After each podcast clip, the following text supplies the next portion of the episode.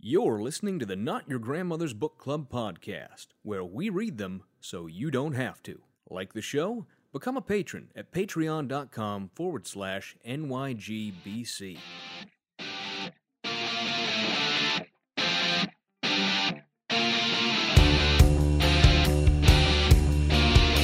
You should write a book, Fry. People need to know about the can eat more. I'm getting this book on UFOs. Did you know they're real? But there's a huge government conspiracy to cover it up. Oh, that's just a paranoid fantasy. I want to be a book. She can pick me up, flip through my pages, make sure nobody drew wieners in me.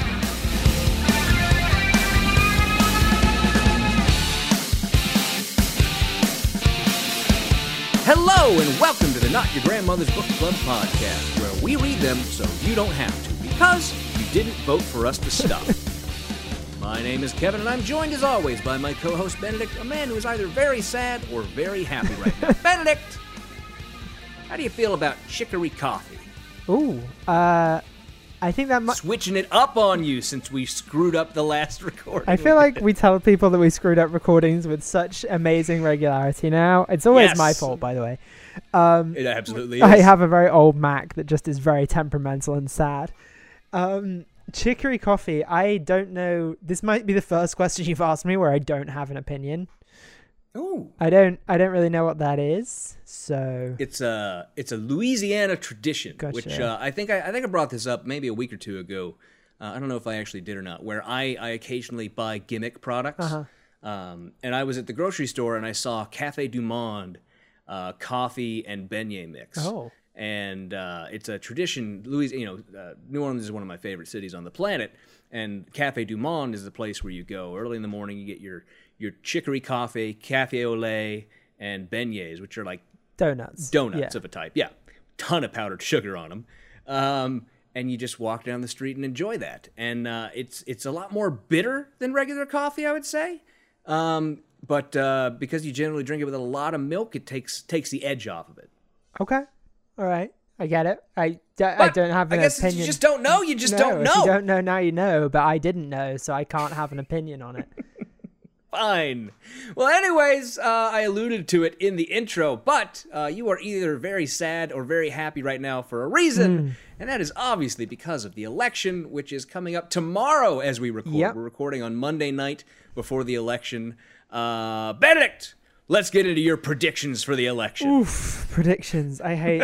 I hate this. We're changing the whole show Yeah, to. yeah. now. No, this is actually not a Ben Shapiro book anymore.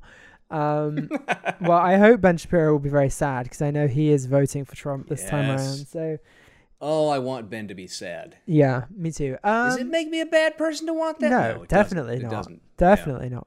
Um, I would say, unless the polls are really, really, really wrong, there's only one outcome. So let's hope it's that. I mean, it, let's be honest. If Trump loses, Ben will finally discover what WAP is. Because I'm pretty sure his wife will be happy. Uh, so, Benedict, let's move on. You got a hot take for us this week. I do, yeah. Uh, so we have discovered the Netflix Yule log this time around, and uh, it's great, and I love it. I, I grew up with like a legit fireplace, and this is just Mm-hmm. as good. See, and I, I grew up in California, but we had a fireplace in our house. Because you were but we rich. never You used it. from a rich of family, Course, yeah, yeah. to have a but we never used it, Yeah. right? Because it doesn't get that kind of cold in California. So the only time it was ever lit was just like for looks. Yeah. that was the It's only when you had people over, really. and they're like, "Oh, come around the fire." Yeah, I get it.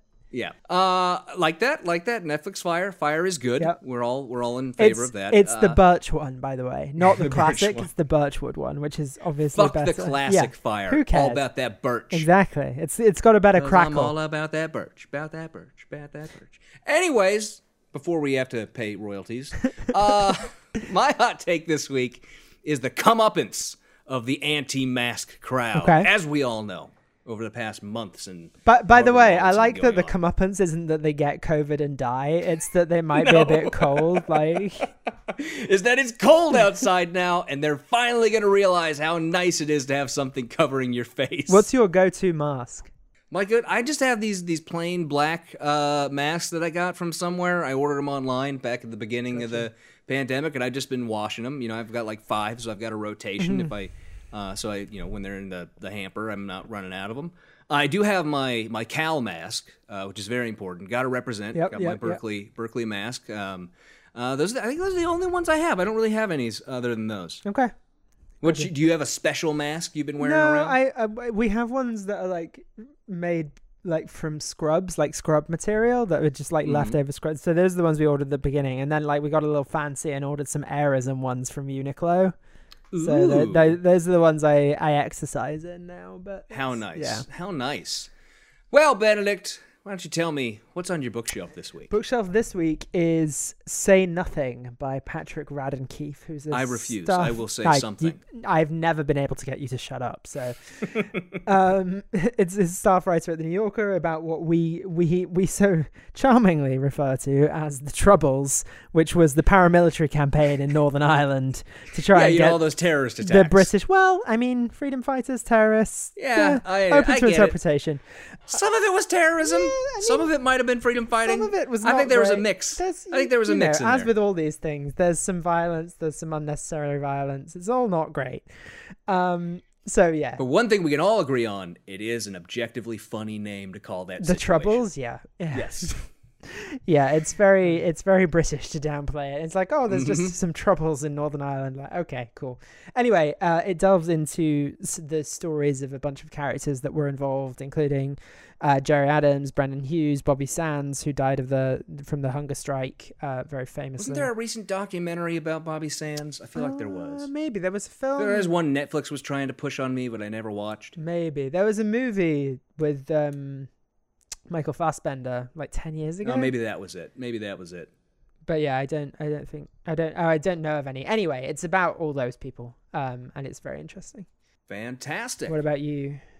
Well, for me this week, I have the ongoing George Floyd. Well, they might be done with it by now. I'm not actually 100% sure if they're still uh, doing the series, but the ongoing George Floyd series by the Washington Post. Uh, it's been an excellent series of long form uh, articles, really great writing, uh, looking at George Floyd's life and you know what he experienced through what we know about his life and what uh, he likely went through based on some of his, his experiences. Um, and I think it's it's prescient and it's a perfect thing to read right now as we we wait through the next couple of days, figuring out what exactly happened in this election. All right. So, just a couple of housekeeping things before we get into the actual book review portion, which is supposed to be what this podcast is about. Uh, first of all, there's a new patron only bonus episode for the month of October, which, yes, I know we're in the beginning of November, uh, but we're recording it as soon as we're done recording this main episode today. Uh, eventually, we'll get around to doing them in the month they're supposed to be in. I'm sure we'll, we'll do that eventually. We won't. That's a lie. Yeah, fashionably late. Uh, your wife will be mad at me for saying Yep. that. But anyways, so that's going to be going up um, pretty soon, and probably probably by the end of this week. Uh, and I'm excited because we have we have two things this week. One is a, a last you know last minute article opinion piece uh, in the Hill uh, about the election, uh, you know, an argument for reelecting Trump, and the other one we're doing is the fantastic work the Conscience of a Conservative by Barry Goldwater, which I think it's it's a good time to dive into and sort of get the underpinnings of where all this came from because Barry Goldwater radically changed the right in the United States and it's fair to say that a lot of their ideas come directly from him, especially about issues like federalism, uh, which is one of their big big harping points. So I'm excited to get into that uh, and see how you react to some of that. Right. Uh, it's going to be a lot of fun. And the only other thing in housekeeping this week is uh, I I was wrong at the end of the or the beginning of the last flashback episode, where I said that that was the last installment of the Russia hoax by Gregg Jarrett. There's actually a second half to that chapter we recorded uh, way back when and put up for patrons only, our 7.5, and I've decided that that's going to remain for patrons only. So if you want to hear the end of that chapter before we start uh, reviewing the rest of that book in brand new, fresh episodes coming up soon. Uh, then you're going to have to go become a patron over at patreon.com forward slash NYGBC. Otherwise, you're uh, you're out of luck. By, by Sorry the way, that. just uh, just to jump in there, did you see Gregg Jarrett blamed like big Wi-Fi on not being able to cli- file yes, a column yes. the other day? I was so happy when and one of our listeners uh, tweeted it at me. Gregg Jarrett's excuse saying that uh, it was like Joe Biden had attacked his Wi-Fi or something, No, so he had was, to go out was just into like I find it very suspicious that as soon as I file my anti-Joe Biden column, Mm-hmm. yeah, that yeah. my Wi-Fi You know what he out. meant. He Yeah, meant yeah, Joe Biden had attacked his I just Wi-Fi. like with the with like the hedge trimmer around the back of the house, just like. It was amazing. It was really amazing. I'm, I'm so excited to get back to that. It's going to be a lot of fun. But, anyways, Benedict, with that, we return to our review of The Right Side of History by Ben Shapiro, dressing on the side in human form. Benedict, what do we read this week? Well, Kevin, this week we read chapter five, endowed by their creators, which is a chapter whose thesis is that all men are created equal. Uh, you know, uh, equal. Yeah. Uh, yeah. Sort of. Yeah. Sort of equal. Because I will say, uh, throughout this chapter, there's a portion where he goes into the Declaration of Independence. And I did write on my page over the words he had written in about 80 point font, slaves, Yeah. about four times. It's it's not, and he the the best thing is well, worst thing, best thing is he just doesn't even like attempt to contend with it. He's just like you no, know he, they bring- said he, but he points it out. He points it out, but then doesn't deal with it at all. Yeah. He just hand waves it away. Ah, they weren't perfect. yeah. Anyway, this was a really really silly chapter. Not silly, but just like uh, it. it this Let's be honest. This was a boring as hell No, chapter. okay, you know what this chapter is? It's it doesn't advance his argument in any way. It's just an excuse for him to be like, I've read Locke. Like that that's all this chapter is. Yes. And so, just to give you an overview of what this chapter is supposedly about, this is basically where he brings everything we've been talking so far, right? The Greeks and the Romans and Israel and all that, and ties it into the United States. And hmm. he tries to, he sort of does a, a bum rush through the Renaissance and the Enlightenment period, goes through Hobbes and Locke. It, it's an intro to philosophy paper, really, is all it is. And then says basically that the founding fathers knew all that stuff and they put it into our Constitution, and that's why it's all so great. Hmm. Without mentioning Madison once, which is bizarre. like the the I think person he who, might he might have once just to say that he was a slave owner. Yeah. Uh, who who was said slavery was bad, despite being a slave owner. Yeah. I think he might have said that. But yeah, yeah, Barrett but like really literally the over it. person who made it his business to study every system of government that had ever been tried. Like, no, we won't mention Madison. He spends a lot more time talking about old Tommy Jeffs Yeah. than he does uh, the guy who wrote the document he's supposed to care about. Yep. But anyways, Benedict, you got an alternate chapter title for us Uh, this week? yeah, and you're gonna hate me because it's the same as your joke. I know. this. Oh, you bastard. Um, actually, I'm gonna go go with a different one. Um, I'll leave you to yours. My my chapter is my chapter title is "Moral Certainty is Bad Unless It's Religion." Very good, very good. Uh, my, I have three, as I, I am Always. to do from time to time.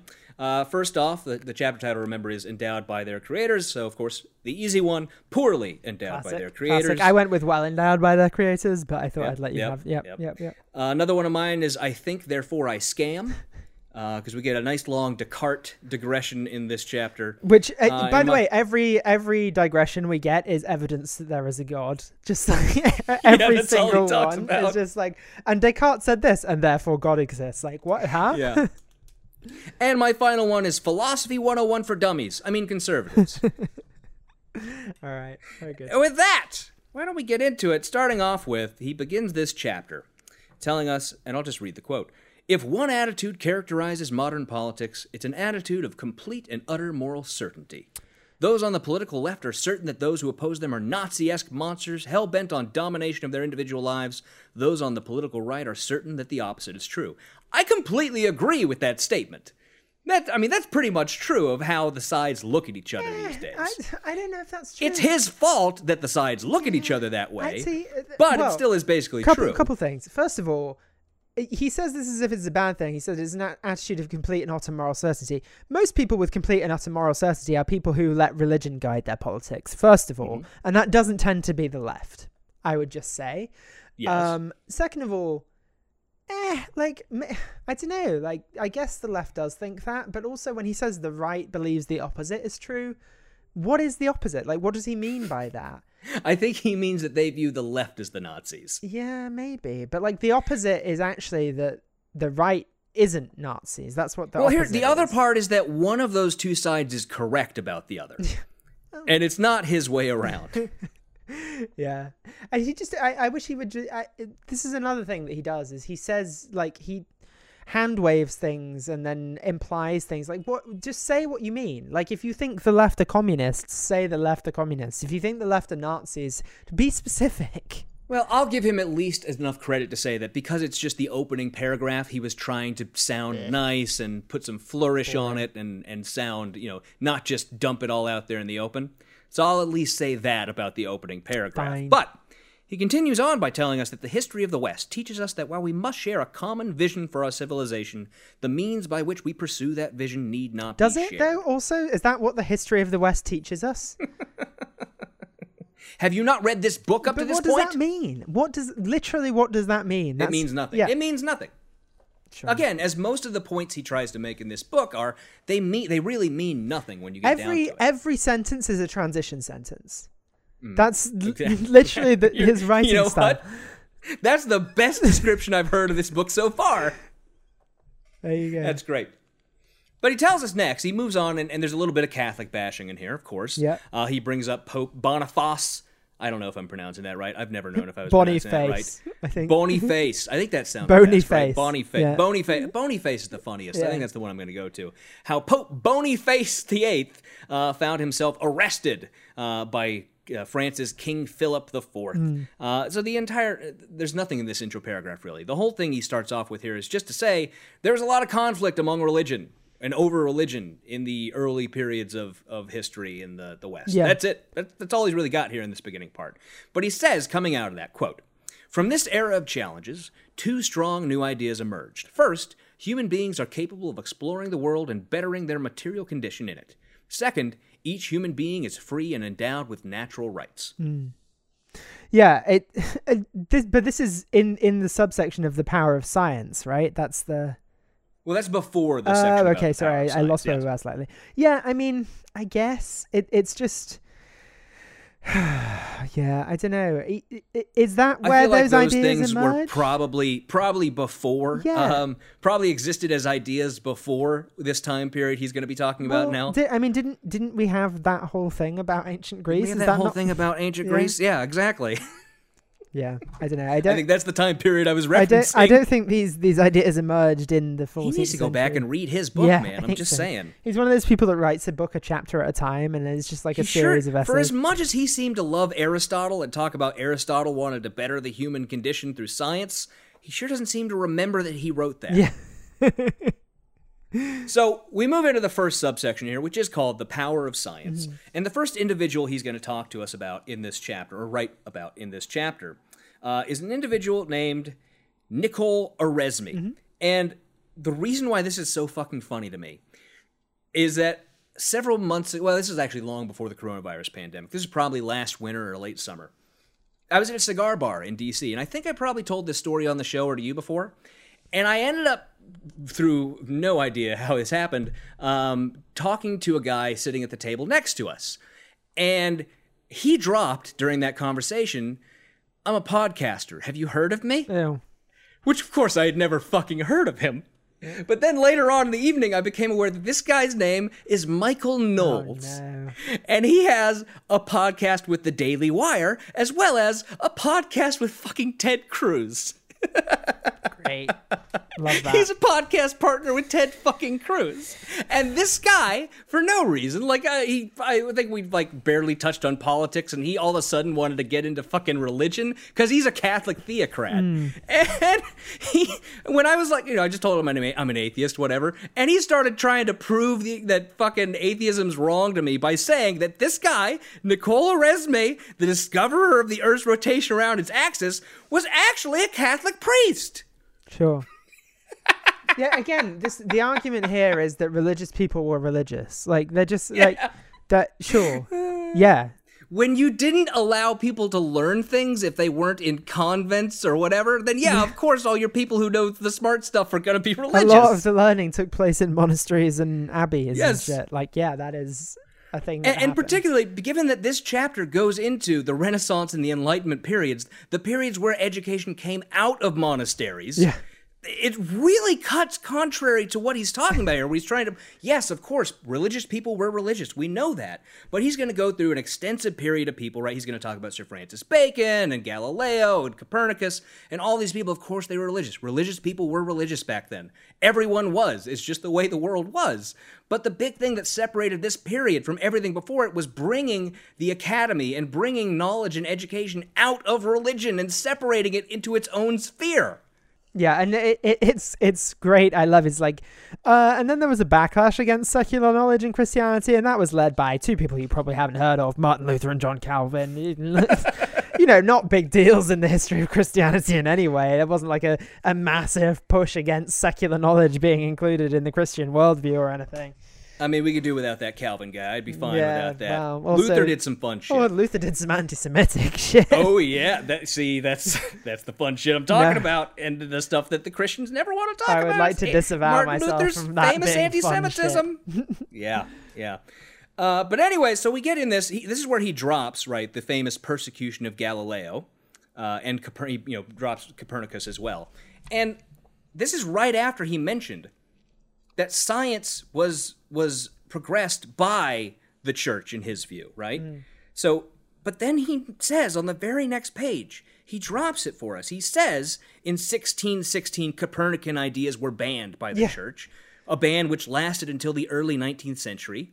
And Galileo's official pardon from the Vatican would only be issued at the end of the 20th century. Benedict, do you know what year? And I looked this up and I was like, holy shit. Do you know what year the Vatican pardoned Galileo? I would imagine, I would guess like 1983.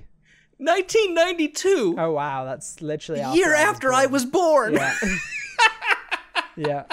Yeah, yeah. I mean, the church doesn't often admit it's wrong, to be fair. No, no, that's a whole lot of not admitting they're wrong, though. That is holding on tight to not admitting they were wrong. Yeah. I think also, like, after a certain amount of time, they're like, do you think everyone just forgot about that? Do you, like, everyone probably just assumed we were, we said we were wrong, right? We don't Well, there's one thing I know about the Catholic Church. is that they also have a long history of hoping everyone just forgot about that. Yeah. also, okay, the next subsection. Uh, well, okay, so he then quotes Newton again, another religious dude who was like, "Hey, maybe atheism's bad." Okay, cool. Yep, sure, good point made. And then like his next one, his next subsection is just uh more science. Like, Yeah. no, just keep that in this subsection, or he come up literally with a different titled title. it "Scientific Progress, comma Continued." Cool. you couldn't have come up with a better subtitle for that.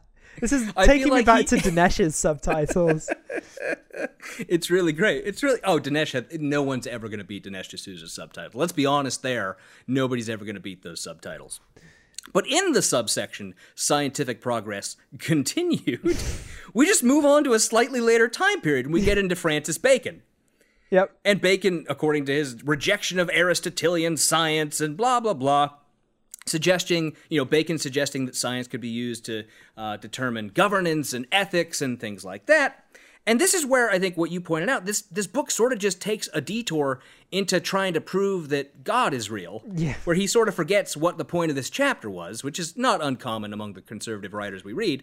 But he dives into you know Francis Bacon believed in God, so obviously God is real. Well, and do you, know, goes do you know what I actually think it is? Do you know what I actually think it is? Uh, and it's kind of foreshadowing what happens later in the chapter. There's actually very little ever- evidence that the founding fathers were super Christian. Like Yeah. a lot of them weren't. So what he's doing, they were you think deists. he's trying to bolster that, yeah. So I think what he's doing is the founding fathers relied on the ideas of these people who were religious. Therefore, the founding fathers were Christians. You know, in that sense. So there, there, I think, yeah. I mean, Jefferson was definitely not anything more than a deist, and you could Yeah. argue the same for a number of the others. I think Hamilton was the only one who had someone on his deathbed confessing, so or like giving gi- giving last rites. So, and Yeah. that was because he got shot. So. Yeah, I know. I, I, I get what you're saying. I think that makes sense as far as the progression of the chapter. I don't think he tied it together well, if that's what he was intending to do. But I can see how that uh, that sort of that sort of lays the groundwork for that Mm. argument later when he does sort of just gloss over the religious beliefs of the founding fathers that he wants us all to think we're highly religious people and wanted a you know theocratic nation. So, and there's there's really nothing more to say about this subsection. No, I mean, you know, he the- talks the- about Descartes. The, uh, the only bit I would say I would highlight is he goes, "Oh, Bacon is like modern social scientists. He hates social scientists. he thinks it's not real study. Like he hates that shit." But yeah, Of none of this subsection amounts to an argument. no, really, it doesn't. I mean, it, it's just. Yeah, he says Descartes says, "I think, therefore I am, therefore God exists." I mean, that is literally the whole paragraph on on Descartes. Yeah, I mean, he ends the subsection saying basically that Bacon and Descartes, that because they threw theology out of their scientific study, led the groundwork for uh, God to be separated from all of science entirely, which he claims both of them would have hated. Yeah. That's we, it. we also really bounce around in this chapter because in the next subsection we go back to Machiavelli, who is, as we know, a 15th century person rather than an 18th century Yes. thinker. And Benedict, So- what did he title that subsection? He said, "The rise of classical li- classical liberalism." wow, I've never heard of this. This is amazing. You mean I can just reframe libertarian ideas as classical liberalism and get a whole new audience? Get Yes, funded by yes, the Koch exactly brothers? what I'm saying. So in this subsection, the rise of classical liberalism, you're right. Time-wise, he jumps back immediately to well, he has Marsilius before, but then he goes to Machiavelli first, right? And basically, this whole next, I don't know, this is like five or six pages of the chapter is just like. I think I wrote this paper in my first intro to political science class. Yeah, this I'm is what happens when the, sure. the essay is due tomorrow and Wikipedia is the only source you have. Like, Yeah. well, in the Prince, Machiavelli wrote this because this is the the quote that's on the Wikipedia page. But then if you click the link, it takes you to uh, the other thing that Machiavelli wrote that's famous. Uh, Yes. Discourses on Livy. That's that's the other one that I wanted to reference because like, Livy seems important to this discussion in no way. Yeah. So yeah, he just references the prince and Livy, and basically his only the only thing to pull out of his discussion of Machiavelli is basically Machiavelli didn't care about virtue or or uh, thought people were were unvirtuous and thought that you need a powerful rule. The thing we all know about Machiavelli, right? Which then later filters down into Hobbes. Then he jumps into Lutheranism and how it challenged the Catholic Church. Who, by the way, was no Democrat, as if Democrats were a thing that existed at the time. Absolutely not. There was only one thing I did pick out of this that was because there's like so little of importance in this whole section of the chapter, unless, I mean, I guess it could be an intro to political science for conservatives, but whatever, I don't care. Um, he quotes an individual who he says, history professor Joseph Loconte of King's College. Benedict, what's King's College? King's College is a constituent college of the University of London. Which Is it uh, really now? yeah. Because the Joseph Loconte, who he's referencing, has never worked at a constituent college of any any university in the United Kingdom. Oh, weird. He works at the King's College, which is a private Christian school operating out of the Empire State Building in New York City. Oh, that's not the same. yeah, they have a the in front of theirs. Yeah, that's sneaky. Wow. I, and I honestly wonder if Ben just doesn't I know there's a doesn't know. difference. I bet he doesn't really know do. that the guy's not at King's College. I, I really wonder. I have no idea. But fun fact, uh, this is also the King's College. You may remember from our review of Dinesh D'Souza's book, The Big Oh, Lie, fun. that from when Dinesh D'Souza got fired for lying about cheating on his wife. Oh, That's fun. the King's College that Dinesh That's D'Souza cool. was in Columbia charge of. University was originally called King's College. They should have kept it. Um, so we go through that, right? A little bit of Calvin, Lutheranism, how they clashed with the Catholic Church, and then he talks about the conflicts between the various religious factions, you know, in the 1600s, the uh, Thirty Years' War, and some things like that. And he says it, it's from this, from all this conflict, that the notion of human rights was born. That they forced religious toleration from all of the wars in the 1600s, because as we know, that was the end of religious conflict in the world. Yeah. Yeah, yeah, definitely. Also, I like that he think I, I don't really understand, but I think the implication is this was just people disagreeing about the best way to run a society, which is what he says in the first page. Yeah, yeah, it's uh, I think a little deeper than that. a little deeper than that. Of course, we know Ben is all about simplification. Yeah, I, I mean there is a there is something to be said just for the lack of even thought of the process of like realpolitik or like uh, uh you know dialectic or marxist reading of history and it's all just like religion which is just seems like a lazy way of looking at things. Yeah, like yeah, you you you know i i know you know but i'm just i'm just saying it's just it's it's a very lazy way of looking at world events basically and like Agreed. why why does religion take hold why does why does reformism happen at this moment in time why you know why do these things happen when they do in the way that they do like it's not cuz luther was right right, Right, and I think at, like- at least to Ben's credit, versus I think what would be we would get out of you know uh, maybe a Christian author or somebody who's trying to to bolster Christianity. At least I think he's not claiming that religion was the cause of those changes or the cause of any. That there were actually real world of you know things going on um, Yeah. that that inspired all that. That it was is the philosophies conflicting and. Of course, there were obviously other issues with the, the Thirty Years' War, like fucking land, right? Yeah. And so, the- but th- this is what I'm saying. The thirty, going the on. thirty years of war isn't caused by a conflict of individualism versus prosperous society, Right, right? Like right. that's not philosophy is important, but that's not what it is. That's just like France wanted to own some of the rest of Europe, as Yeah. did Spain, and yeah. So it's you know, there is more to it than than thinking about the philosophical drivers of the actors of the heads of state. As we know, the real history of the West is rich people wanting to own more of the West. and the rest of the world. Not just the West. so we get, and, and so the only other thing left in that subsection, he goes into this guy, Hugo Grotius, um, just to basically argue that he you know, extended the concept of human rights more. That's the only thing uh, that we get from that. And then we get on to the next subsection, the rise of the individual, is where we finally get into Hobbes. And this is where it turns into a Hobbes versus Locke uh, freshman political science. paper. Shapiro does not seem to get on with either of these folks, by the way. Is No. that my, my subtle reading of the of the subtext? Yes. And so, if you're unaware of Hobbes and Locke, uh, you don't need to know anything about them. Really, that's that's what I'll say. Uh, we read them in political science. Nobody takes any of it seriously. They're they're both important to the development of the U.S. Constitution because they were both to the development of. That's that's Yeah. the point. Uh, but right, Hobbes is you know his state of nature is brutal and uncaring. Uh, Locke had a slightly different view of the state of nature, uh, and this is just uh, the only people you hear seriously bringing up Hobbes and Locke in arguments are fucking libertarians. It's really the only fucking people who care, which is why I don't care. I don't. Yeah, I don't know. I mean, I, I think you can certainly use you can use Hobbes to argue for a socialist state, though. So I think there's more there's more to it than that.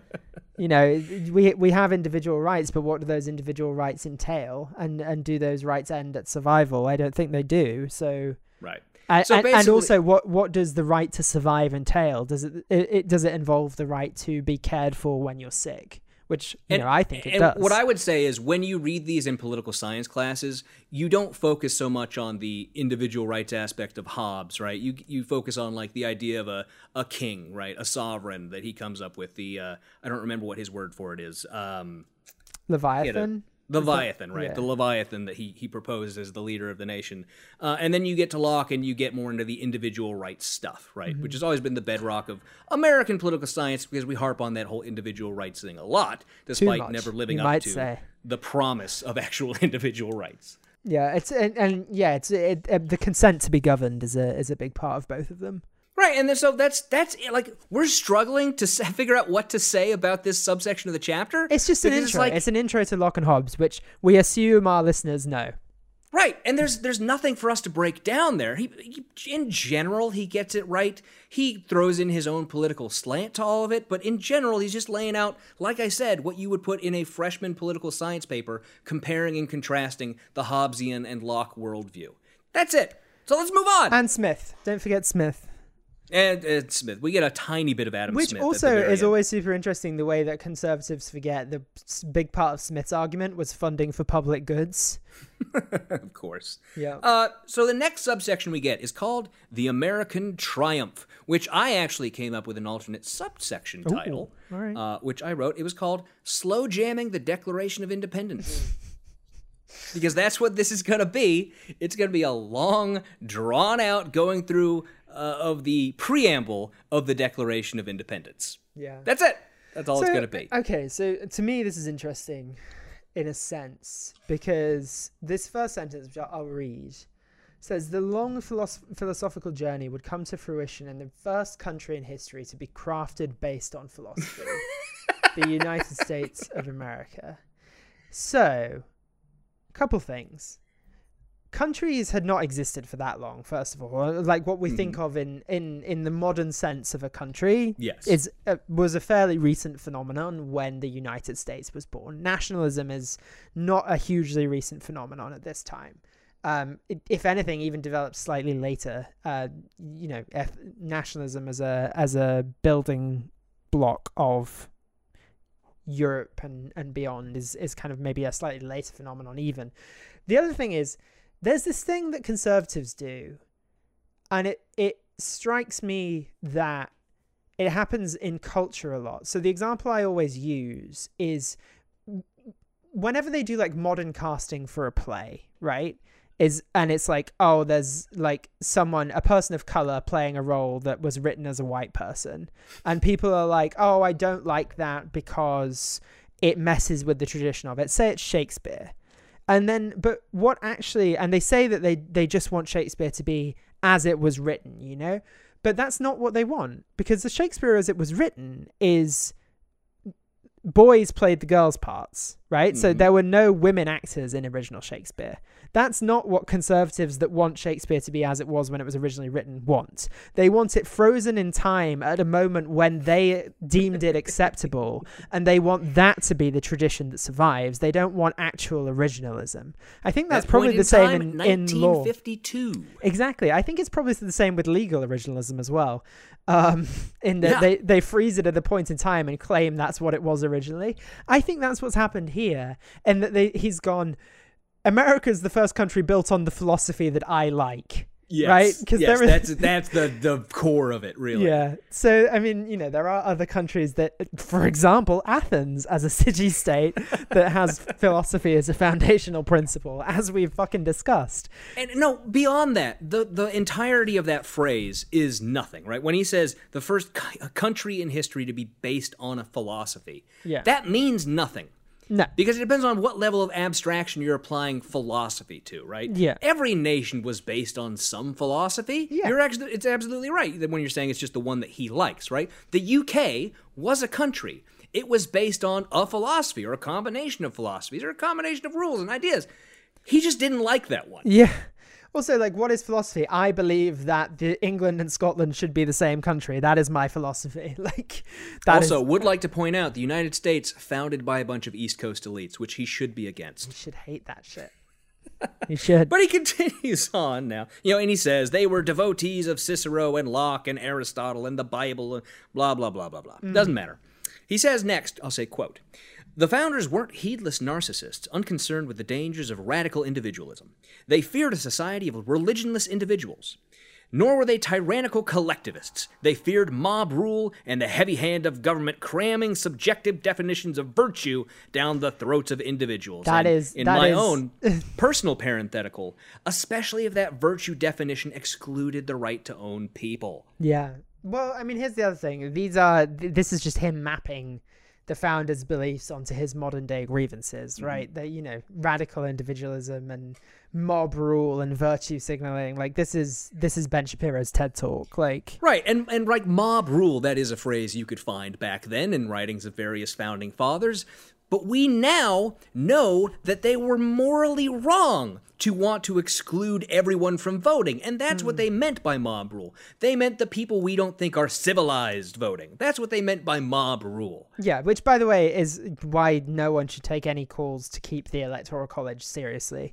Because it is Call- it is nothing like what is laid out in the founding documents now. So there's just no point to it at all. Call me crazy, but I'm going to stick to my guns that if someone thought slavery was good, maybe we don't have to listen to everything they said. Or anything. Just really. maybe. yes.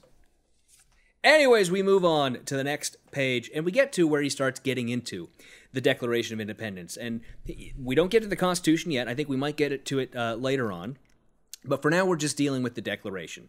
And he starts off, like I said, going basically line by line through the preamble, where he says, quote, The Declaration begins with a ringing statement of authority, that of the laws of nature and of nature's God. This isn't the passivity of Hobbes or Augustine or Luther with regard to the value of the current regime. This is the unification of ancient natural law with the force of biblical drive. It's not the I just wanted to point out there, by the way. if they if there was a lot of biblical force behind it, they might not have used the nature's God line. They might have just said God. Yeah. And this is where what you said earlier, it comes back to that, where Ben is trying to reinforce Bible, Bible, Bible, Bible, when really we know that a lot of the founding fathers were more on the deist bent Yeah. than than what Ben thinks of as as American Christianity. Yeah, which is weird. Like you would think people would embrace that instead of trying to retrofit it, but I don't know. Maybe not. Yeah, a lot, and, and I'll say this about the Declaration of Independence. The preamble of the Declaration of Independence is wonderful. Yeah. Right? It, it states out a lot of things that America has never lived up to, which would be wonderful if we did. But we never lived up to them. And they didn't mean to the founders what they mean to us when we read them now. Yeah. And that's that's where his whole focus and the entire right's focus on things like originalism falls flat. Mm. When yes, when you read them in a modern frame, they sound wonderful. Truths that are self-evident that all people are created equal, that sounds wonderful. They didn't mean what we think those words mean. Do you know what my favorite bit of this is? When he's What? like, "Oh, George Mason wrote the Virginia Declaration of Rights, and he wrote."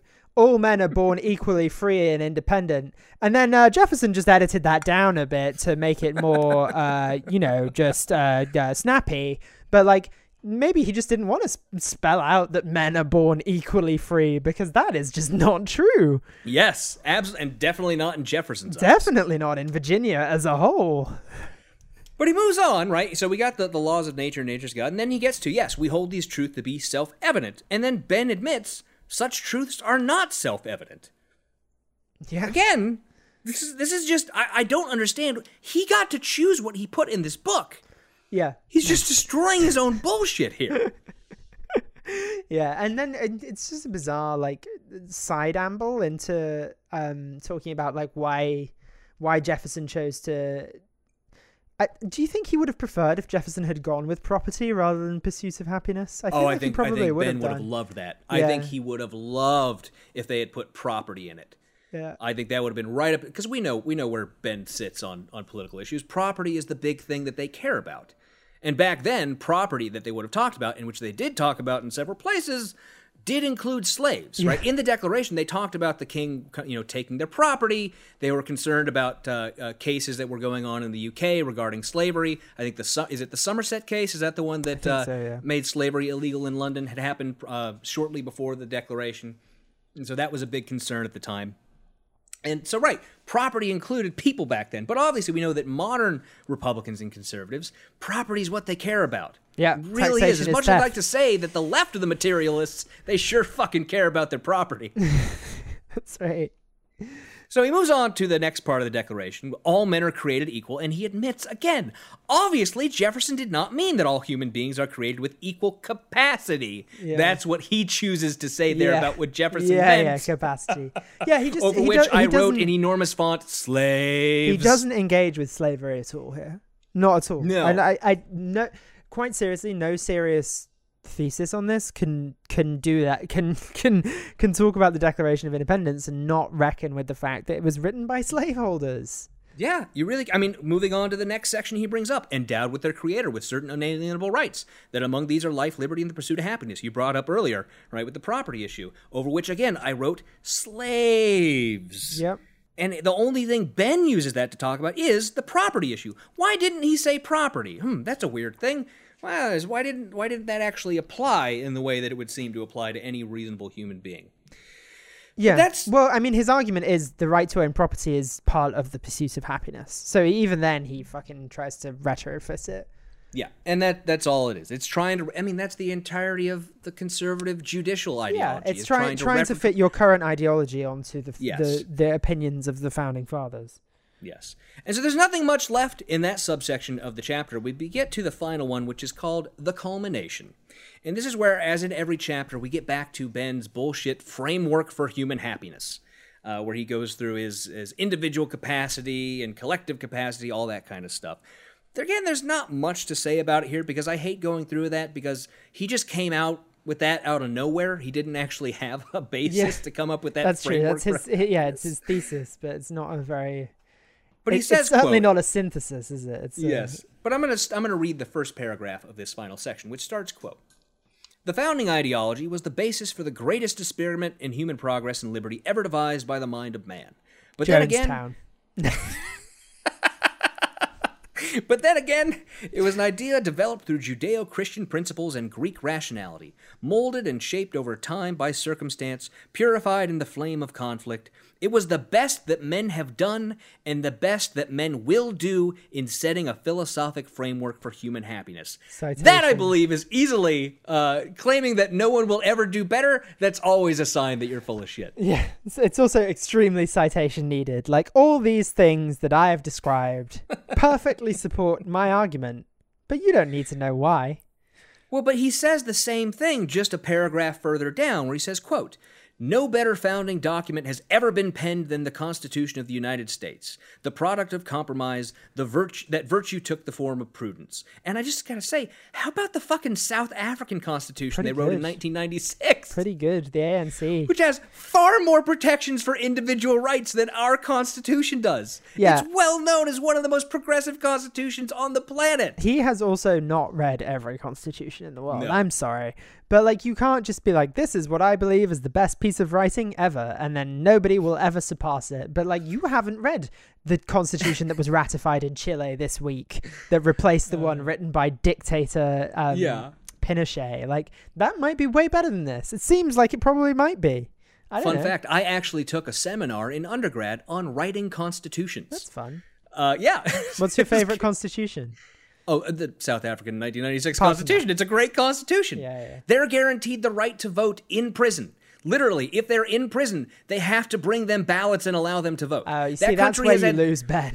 when you live in a country that had a history of suppressing the vote to an extent that Ben could not even contemplate, even though he wants it here in the United States, uh, they've done quite a bit uh, to ensure that everyone there is allowed to vote to the fullest extent possible. It's really incredible.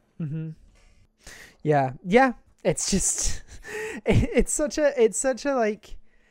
I studied Latin, so therefore I know everything about everything. Like it's such, it's such a like little Christian schoolboy. Like the America is the best view of the world. I don't know. How dare you not say America is the best? How dare you, Benedict? Uh, so just to, to gloss through his little framework here, right? He starts off saying the founding philosophy acknowledges the possibility of individual purpose. That purpose isn't to be supplied by a government or by molding individual citizens to service of the polis.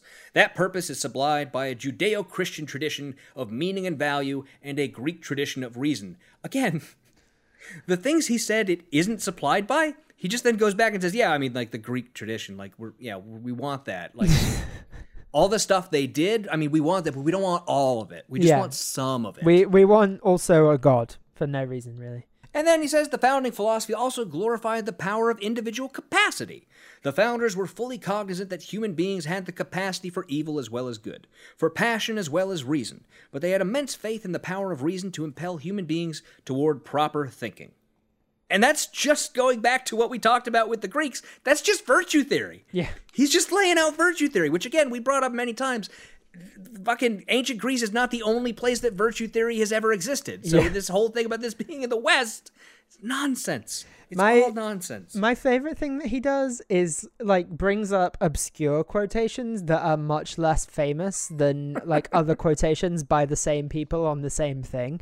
So for example, like when he gets to the communal purpose bit, he he talks about uh, Jefferson writing to Madison that uh, he's persuaded no constitution was ever before so well calculated as ours for extensive empire and self-government. Empire not great, first of all.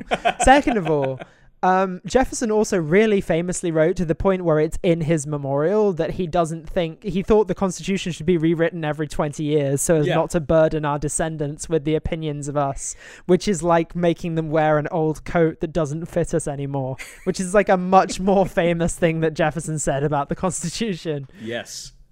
Oh, but that very much cuts against the ideology that Ben wants to put forward that the Constitution is the same. Yeah. Stays the same. No, I just Doesn't think it, I, I think it's funny that he finds all these obscure quotes when there are just these super famous quotes that say the also, I, opposite. I do love the idea of someone who was involved in creating a thing saying, "Yo, we did the best. We did the best one of those that anyone could do. That that thing's the shit." Yeah, but then also was like, but probably won't apply in 20 years, to be fair. Like, Yes. to be fair to him, Uh, at least on that point.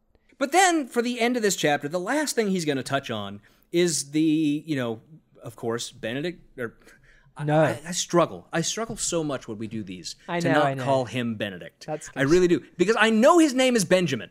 But then when I was editing last the last new episode, I realized I called him Benedict. Yeah, I know.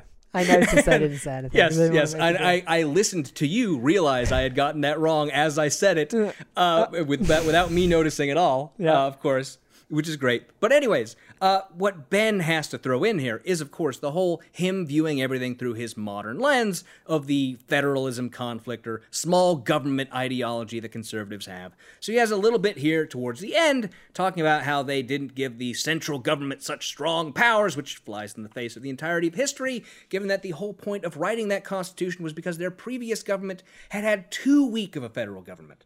Yeah, that doesn't seem right. Nope. So we're at the end. There's like we've we've struggled to get something out of this chapter because there's as so you little in say, very at the very end, he was like, "Uh, yeah, and also Jefferson owned slaves, and so did Madison." So Yeah, on the Uh, very last page. uh, there are some contradictions there. He said, and I'll read that. He says, quote, The founding was rife with self-contradiction. That great exponent of liberty, Jefferson, a man who called slavery a cruel war against human nature, was a slaveholder and the father of six children by slave, Sally Hemings. Madison, another slaveholder, said that slavery based on mere distinction of color was the most oppressive dominion ever exercised by man over man. Hand wave, move on to a new paragraph, Yeah. and he's done with dealing with that. but but then also Frederick Douglass. Yeah, but then, then he does say Also, Fred- and Frederick separately, Douglass, yeah. who who had a very clear agenda, decided to use the document everyone liked to try and support his agenda. So uh, obviously, it's the shit. Yeah, and I mean, you know, Douglass's favorite famous speech. By "What agenda, the- I mean a what- good agenda, Yeah. obviously. no, but like his famous speech, "What to the slave is the Fourth of July," begins with, "Hey, the founding fathers were great but bad." Like Yeah. that's literally how the speech begins, and he's like, "Why do I care?"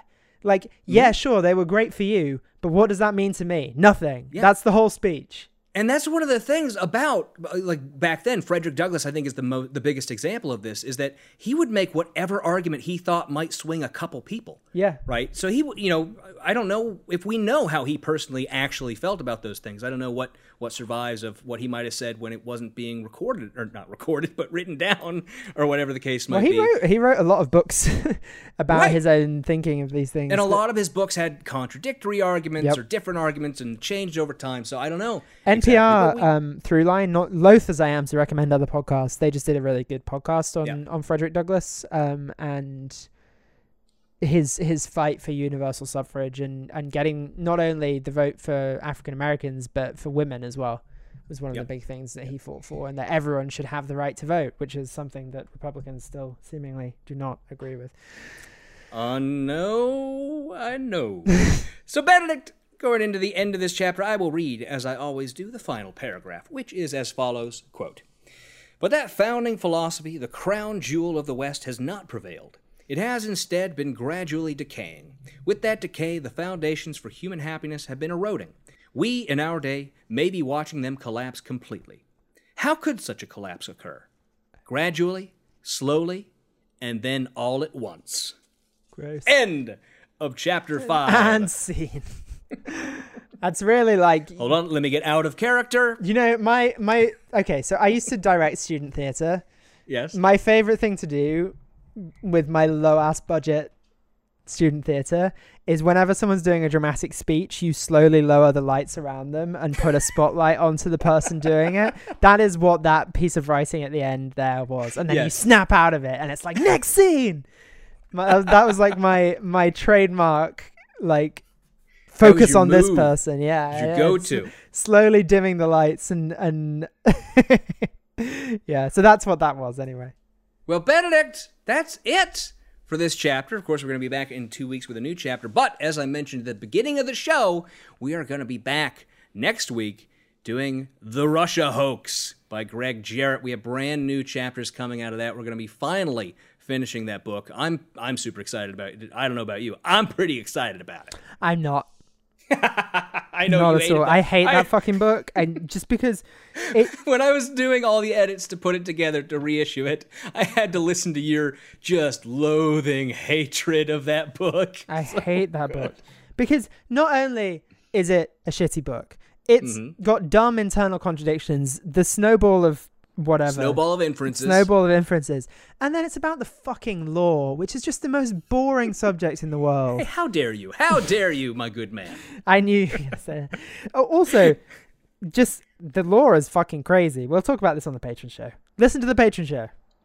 Yeah, we're gonna go record the patron show right now. Of course, uh, that means we have to we have to say goodbye to all of you and thank you for listening. Of course, we hope you enjoyed the show. If you can't get enough of us, remember you can go over to patreon.com forward slash nygbc and become a patron for as little as two dollars an episode for patron only episodes, shout outs on the show, drawings to win our copies of the books we read, and more.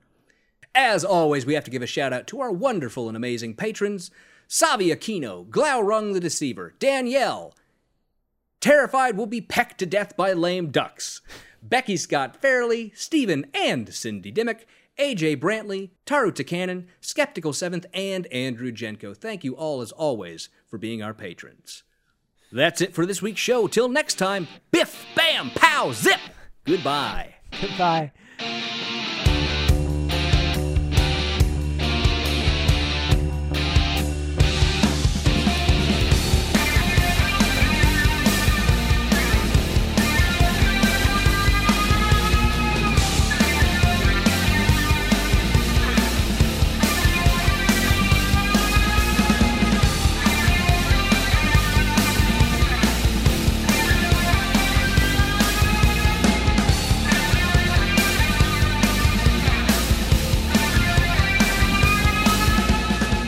Not Your Grandmother's Book Club podcast is a production of Kevin and Benedict Productions. Copyright 2020, all rights reserved. Music for this podcast is by Silverman Sound Studios. Find out more at silvermansound.com.